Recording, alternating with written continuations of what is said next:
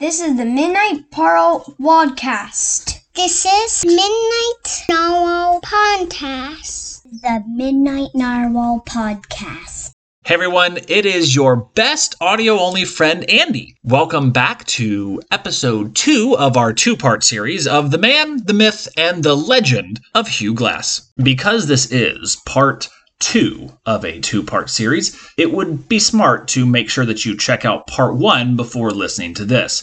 So go back, listen to the previous episode, and we'll be here waiting for you. Here, what you're gonna do, we're gonna put you here, and you struggle in this direction if you want water, and then struggle in that direction if you want to bury.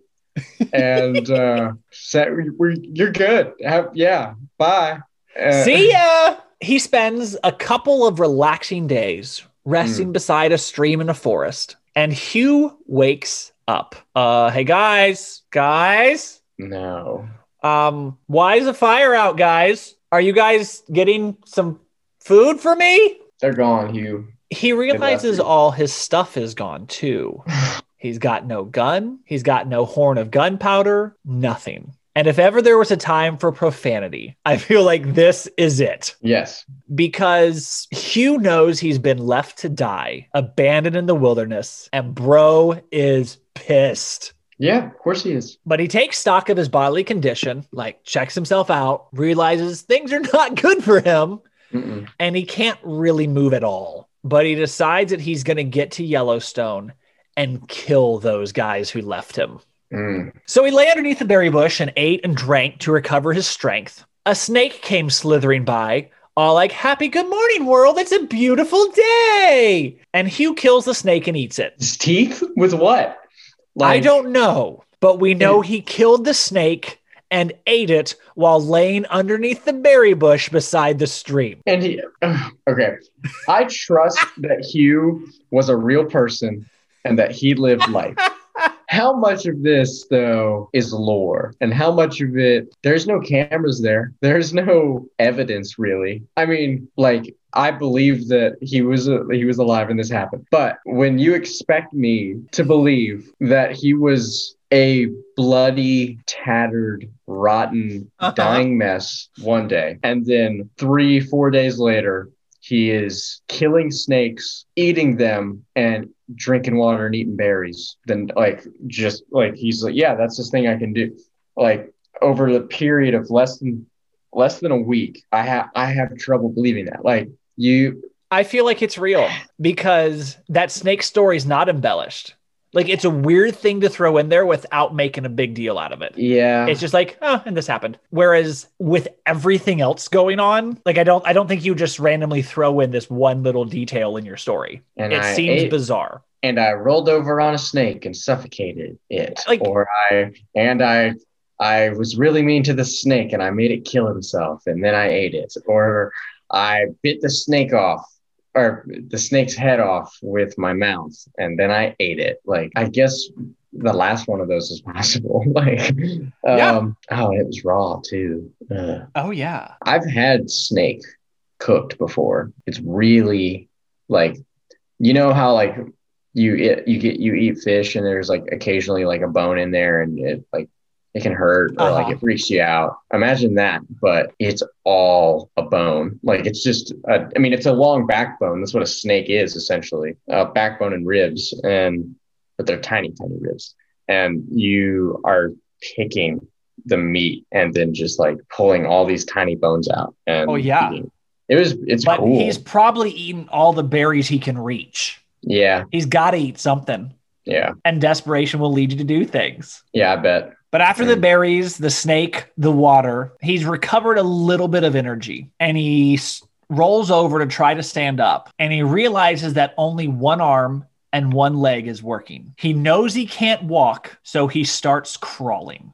He should amputate. He knows he'll never reach Yellowstone by crawling, so he decides to change direction, head towards Fort Kiowa. It's only 250 miles away. And he crawls the entire time. He'd crawl for a little while, pass out. Yeah. Wake up, crawl for a little while, pass out. miserable existence. And every time he's conscious, every thought is, I'm going to kill him. I'm going to get him. I'm going to kill him. Like, this is fueled by anger and rage. How? Yes, you can be motivated by that. But he also needs to think realistically. All right, I get there somehow. How in my condition am I going to kill this person? Hugh is not a man who deals in what a lot of people would say is reality. Mm. This is a man who has been captured by pirates, escaped. He then walked 1,000 miles without knowing where he was going, hiding from Indian tribes, gets captured by one, watches his friend get tortured, somehow escapes. He then goes out with a whole group of people. 1/3 of them die. He then goes with another group of people, smaller, and watches some of them die. This man has to kind of think he's invincible. Okay. Yeah. Come on now. But it's also important to remember that he spent a couple years living with the Pawnee tribe. Mm-hmm. And so he knows how to find food in the woods. Yeah. Berries, roots, bird's nest, all the things that you can find in the woods that will be able to sort of fuel him. Yeah. And so as he's literally crawling along, he's slowly getting nourished, slowly building up some strength. At one point, he watched an entire pack of wolves take down a buffalo and waited till the wolves were all full. Then he went in and scared them away, probably by them seeing him and and the wolves are gone. So he went to the carcass, sucked the marrow out of the bones, and ate the guts raw. Gosh. So he's got parasites. He knows no limit.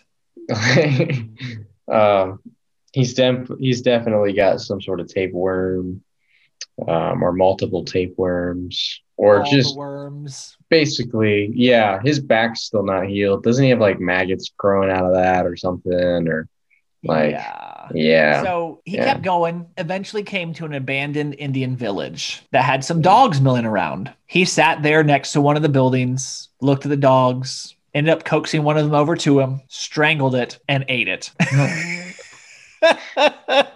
Here, boy.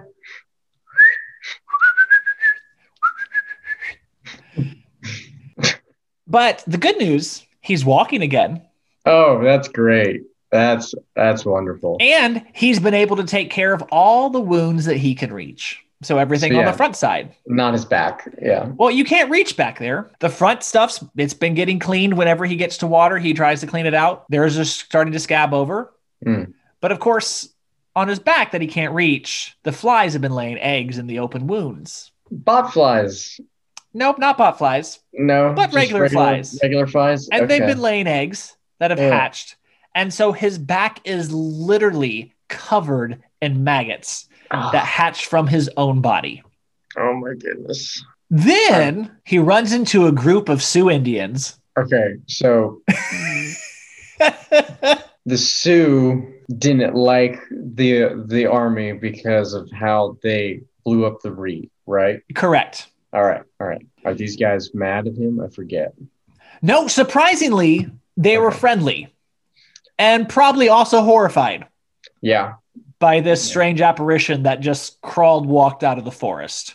But they were friendly. They cleaned up his back. That was nice. That was very sweet of them. And then they sewed bear skin onto his back to cover up the area and keep the flies away. Like Band-Aid. Also, some irony Band-Aid. There. Yes. Irony there because a bear did it in the first place. Yes. Yeah. You know they're giggling while they're doing it. What if it's the same bear? Or the cub. Oh, no. The cub that escaped. But the good news is they also helped him get to Fort Kiowa. And when he arrived, he told everyone his story. He was attacked by the family of bears in August. It's now November. He's been by himself in the woods traveling 250 miles. 4 months. For 4 months. And it's cold up. That's fall. But it's snowing at that point. Oh, yeah. Okay. So, of course, Hugh's still angry. I mean, that rage literally has kept him going. And so after he tells his story, they are all like, hey, why don't you just go ahead, heal, get better. when spring comes, we'll help you. So he was like, okay. And so he stayed for 2 days. Knowing what I know about Hugh Glass, that sounds about right. About as long as, if you've got ambition and if you've got a goal that you need to meet, like that's your purpose, man. Like you're not going to stop and wait around for that. Like screw that. Like I've got a vision. I got to implement this thing, man. I got to kill this guy or two guys. I don't know. I mean, they both left him, but. Oh yeah. He wants them dead. Yeah. Because they left him and took all his stuff. Didn't give him even a fighting chance. But Hugh hears that some of these traders in this post or in this fort are headed upriver to go trade with some of the Mandan Native American tribes. So here's another one for you to remember. Okay, great. Add that to the list that I'm not keeping. Yep. Mandan. The Mandan Indians. So, but these guys, they made him sign up as part of their fur company to take him upriver with them. So he's with two now. He's with two different fur companies. Yeah, he's now signed on with the second one. Okay. But in his mind, the other one terminated the contract. Yeah. Because they left him. Yeah, that makes sense. But that was the only way he'd get to go upriver, because where he is at Fort Kiowa is south down in the Missouri River from Yellowstone. So the only way to go up the river is with these guys. And of course, the boat's the faster way, as opposed to trying to trudge through. Okay. Okay. So there's a boat. Okay. Because I was going to say, so there's a boat. They're not like swimming upstream. Yeah. Well, and it's also, I was going to say, like, what's going to stop him? Like, if they were walking again, if they were doing it on foot, they're not going to be like, stop following us, Hugh. You're not with our group. You didn't join our club. So you need to stop. Like, what would stop them? Like, why force him to join your fur club or fur trader thing? Like, because they got a boat. Yeah. Okay. The boat makes sense. Yep. Okay. Yeah. So they gave him a gun because he's part of them now. Yeah. Probably some new clothes. Got him on the boat. I'd hope new clothes at this point. Oh yeah. They floated or rowed. I guess they had to row because they're going against this current, but rowed upstream to the Mandan village. And as they went on past the first of the Mandan villages, they realized they didn't see any of the Mandans in the village, but they saw a bunch of the Rees. Don't like the Rees. And that's weird because the Mandans and the Rees don't get along. But a few days later, Hugh was away from the boat looking for food again because, that's what he does. I think he would have learned his lesson. Yeah. Don't go do that. It went so good for him the last time. Yes. But the Rees attacked the boat and killed everyone there. Oh, so good for you. It worked out well this time. Yeah. They all died. But because the Rees were watching, they know Hugh's out by himself. So they come after him. And as they're getting close, two Mandan Indians come riding up on horses and grab Hugh and escape with him. Nice. And they did it basically as a huge middle finger to the Rees for taking over their village. Like, oh, they want to kill this guy? No, you're not killing this guy. We're taking him. He's our guy. Yeah, he's our guy now. Mm-hmm. What now, Rees? Yeah. But all they do, the Mandans do, is they take him away from them and then leave him alone. But he makes his way to Fort Tilton, which is establishment of the Columbia Fur Trading Company. So here's our third fur trading company that he's now part of. And they offer to help him in his murder quest. Like, what can we do for you? Good old days. And Hugh looks at them and says, the only thing I need is to get onto the other side of this river. And they're like, that's it? Wow. He's like, yes. I need to get on the other side of this river because then I'm away from the Rees and it gets me closer to the side where I can find Fort Henry, which is where Fitzgerald and Bridger should be now. It's November in South Dakota. So is the river frozen? Horrible. Nope. Current so strong it doesn't freeze. Okay. Well, that sucks. It's insanely cold. Yeah. Impossibly cold. And once again, his trip is 250 miles. He doesn't make short trips. I don't like driving 250 miles. And of course, again, he's got to find food while he travels. So I can only imagine how many dogs he ate.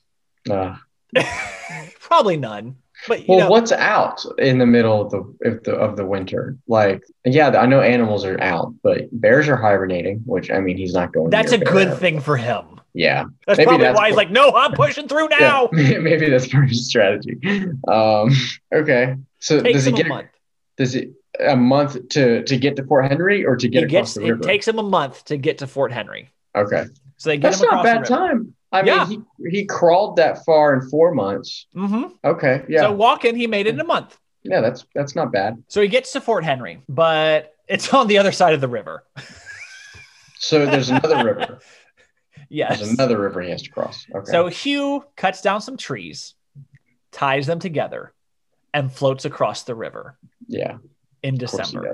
In December. And the whole time he's floating across the river, you know, he's mumbling underneath his breath about how good it's going to be to finally kill those varmints who left him to die. Oh my goodness. He stomps up to Fort Henry, shoves open the gate to find nothing. The fort's been abandoned and they had gone down the Yellowstone River. So that sucks. So Hugh follows.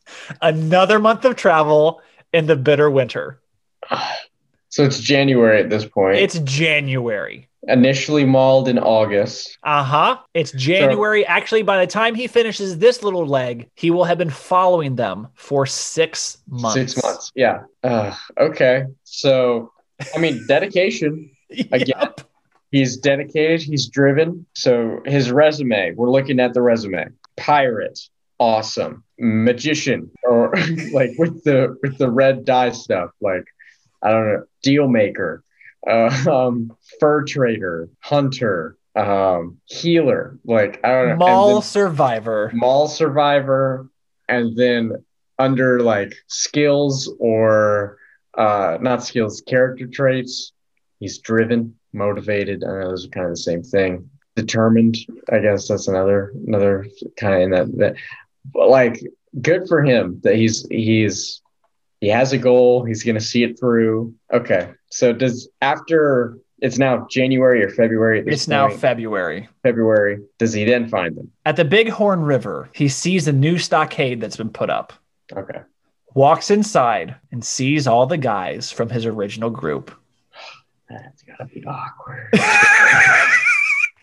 Like, can you imagine? Because you got to remember, most of these guys, they were told he's dead. Yeah.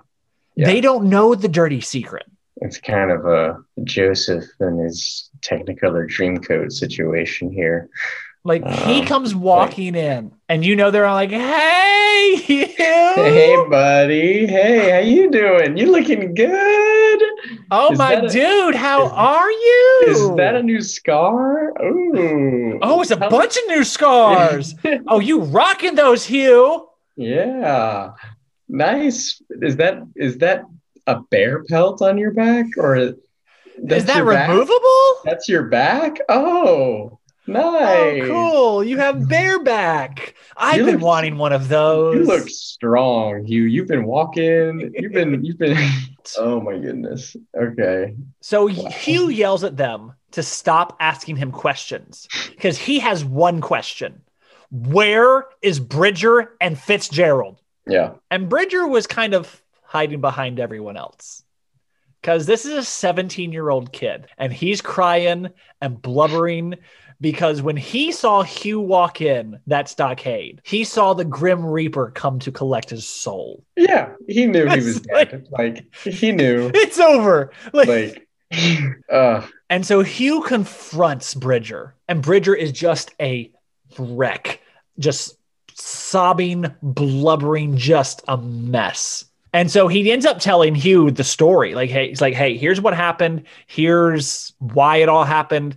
It's Fitzgerald. It was his idea because it was. Yeah. And Bridger's a 17-year-old kid who listened to the older, experienced man. Mm-hmm. And Hugh just couldn't quite, even after all that, just couldn't quite muster up the gumption to kill Bridger. Mm. He kept him alive. Maybe partly because Fitzgerald is the one who still has his gun. Yeah. At this point, all of Hugh's rage turns towards Fitzgerald. Now, the only problem is Hugh had just missed him. Because 2 months ago, Fitzgerald had gone down the Missouri River at the same time Hugh had been traveling up it. Oh.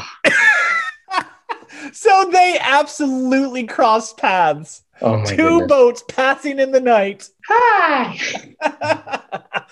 I'm definitely not Fitzgerald, that's for sure. Oh my goodness. Well, that sucks.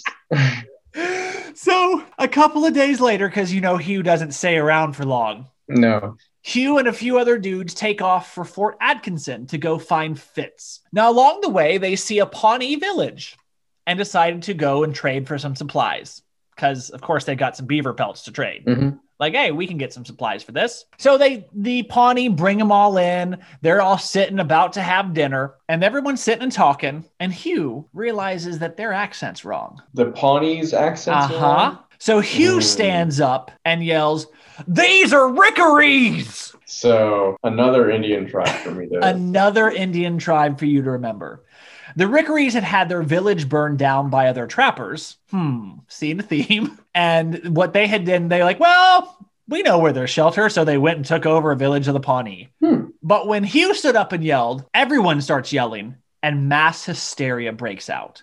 Everyone's shooting. Everyone's running. There are people, like some of his group are jumping into the river to try and keep from getting shot, but they're dying anyways. Yeah. But even with that, two of these dudes end up getting away and they actually make it down to Fort Atkinson and they relay the story of the attack. So they're like, hey, so we're at the Pawnee village, but it wasn't a Pawnee village anymore because the Rickaries are there. And there's a whole big thing and people were shooting. A bunch of people died. And, Hugh Glass died again. No, I thought he made it through that. Oh, no, he wasn't dead. Yeah. No, he did escape. But in all the mess and confusion, he lost his rifle. The new rifle. But he took off on the 400-mile journey to Fort Kiowa, alone in the wilderness, surrounded by hostile natives, and once again without a gun. But he did have this to say, and this is an exact quote from him. "Although I'd lost my rifle and all my plunder, I felt quite rich when I found my knife, flint, and steel in my shot pouch. These little fixings make a man feel right pert when he is 300 or 400 miles from anybody or any place." Right pert? Yep. Spell that P word for me. P-E-A-R-T. P-E-A-R-T. Like heart, but with a P. Part. Pert.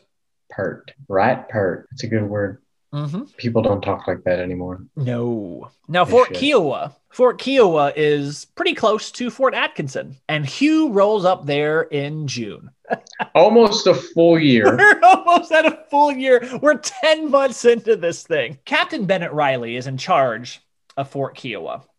And Hugh walks in and starts screaming that he's there to kill Fitzgerald and that he wants his gun back. The good news, Fitzgerald's there in the fort. Awesome. But the only problem is Fitzgerald had enlisted with the U.S. Army in April. Yeah, and then it's a federal crime if you kill him. Yeah, you can't do that because then they would have to arrest you. And so Captain Riley's like, I've taken some classes on conflict management. And so he makes Hugh and Fitzgerald sit down across from a table from each other and try to work it out. Guys, I have the feeling stick, all right? Which means that when I hold the stick, I can talk about how your actions made me feel. All right, Hugh, would you like to try it? Here you go. And Hugh takes a stick and immediately like, I don't think why would jail scare this man? Like this always intrigued me by in the story. Mm-hmm. Like, because in the movie, spoiler alert, he doesn't just like, oh, bummer, I can't kill you. Like, he gets the revenge, and there was also some other factual stuff that was wrong in the movie, Hollywood. Oh yeah. Like, and he had a kid in the movie that was part Ree or part Pawnee. Or part some, that's it. Yeah. That wasn't, it might've existed. Like, he might've had a kid with that Pawnee wife, but like all this was really about him wanting his rifle and him being upset that he was left for dead. Uh-huh. And which I think is awesome and hilarious and awesome. But why would jail or even execution stop Hugh Glass from doing, he already let Bridger go. Mm-hmm. It always astounded me that he was just like, fine. I'm like, okay. It's truly shocking. Like, okay, give me my rifle back and I won't kill you. Like, and he does get his rifle back. Yeah. Fitz gives him his rifle back. And while they're sitting there, Fitz does try to explain to Hugh. The least he could have done. Like, Oh yeah. And he does try to explain. He's like, hey, like, Hugh, I was with you for 5 days. Which also, yeah, in his defense. And like, you weren't going to survive. Like, you were a literal pile of meat at this point. Yeah. And you smelled like a steak that had been sitting out in the sun for 4 days. Gross. Yeah. But Hugh was still mad and goes and bowed mouths Fitz to all the soldiers that are in the fort. And they're like, maybe he'll go away if we just give him money. So they like did a collection and like got a collection of money to give you. Be like, okay, are you happy now? Can you leave? Hugh takes the stuff they give him, looks at Fitzgerald straight in the eye and tells him, you better stay in the army for the rest of your life. And then turns around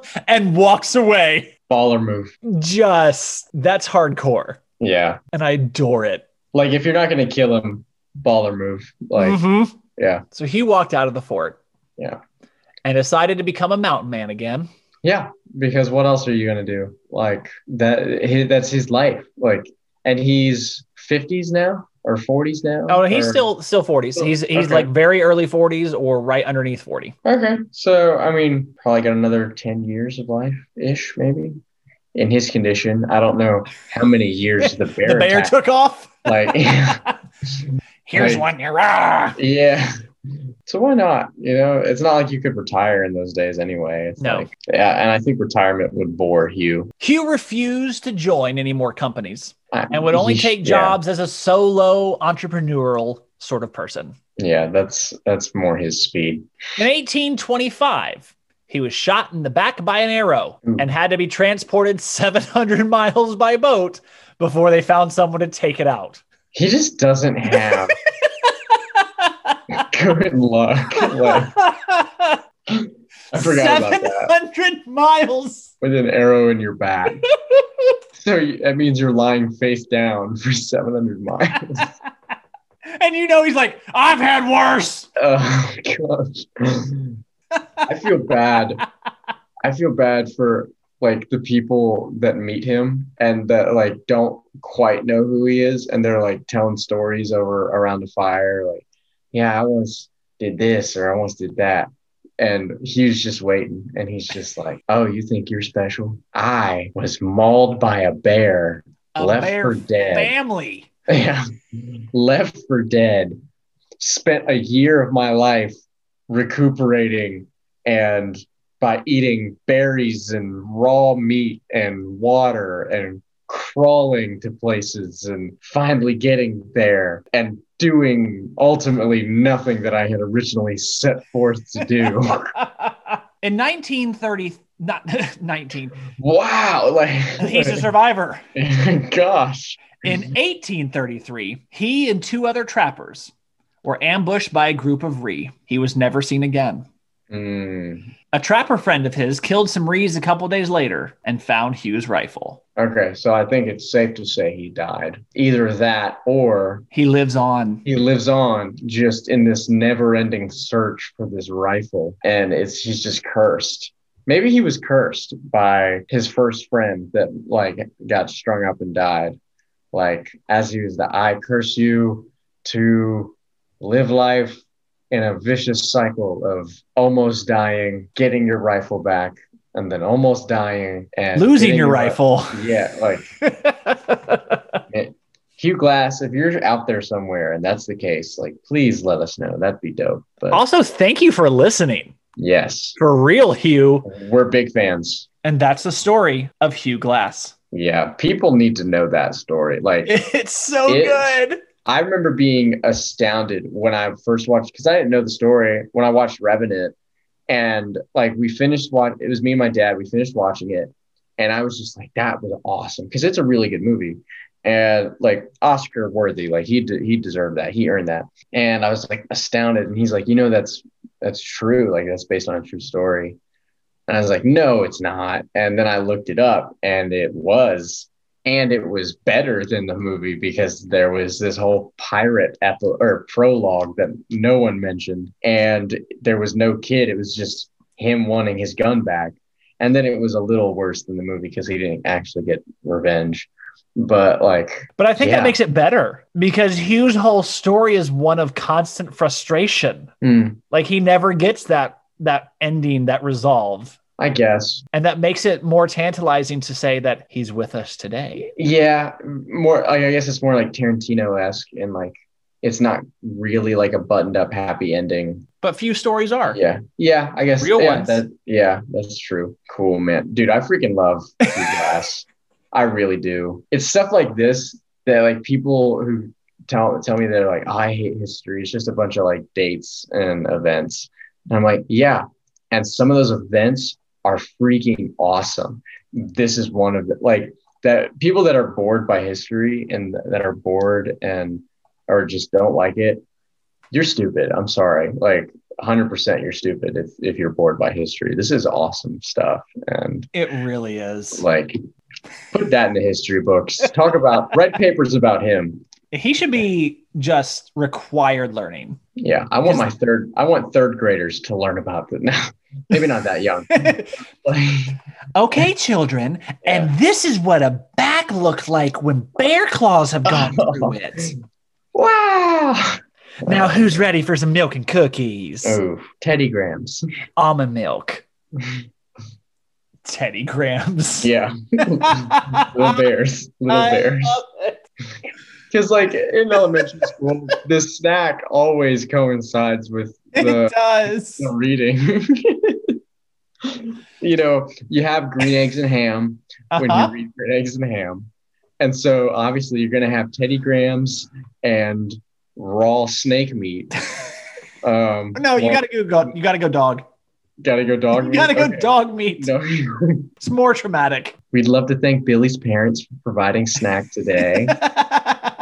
Thank you, Billy. He's crying in the corner because his dog's dead and we're all eating him. But we do have some of the green ham left over because that's the same way that Hugh's back looked. Oh, gosh. Woo, Hugh. I'm upset that you beat me to it. The whole time I've been thinking, I was just like, I can't believe he already did it. Like, not that there was like ever an agreement or like it was ever brought up, but like I'm a little salty that you got to it before me. But I know that at some point we will end up working on the same story at the same time, and one of us will just get because it's your week. You'll get to present first. And and. Okay, I look forward to that. On either side, like I know I'd be really frustrated, but just the humor that would bring. Yeah. You'd say something, I already know that, or you can't surprise me with nothing. Yeah. So, hey, y'all, thank you for listening. Yeah, thanks for listening. I hope you learned some stuff about the dopest, most awesome man to ever live. He is. He's a true American hero. King of the wild frontier. Yeah, what now, Davy Crockett? You got nothing. Yeah. Like, let's be real. Davy Crockett has nothing on this man. Nothing. Bless your ears. Thank you for listening. I'm Andy. I'm James. And this is another episode of the Midnight Narwhals Podcast. Midnight Narwhals Podcast. Jinx. Doggone it. Yeah. I hate you.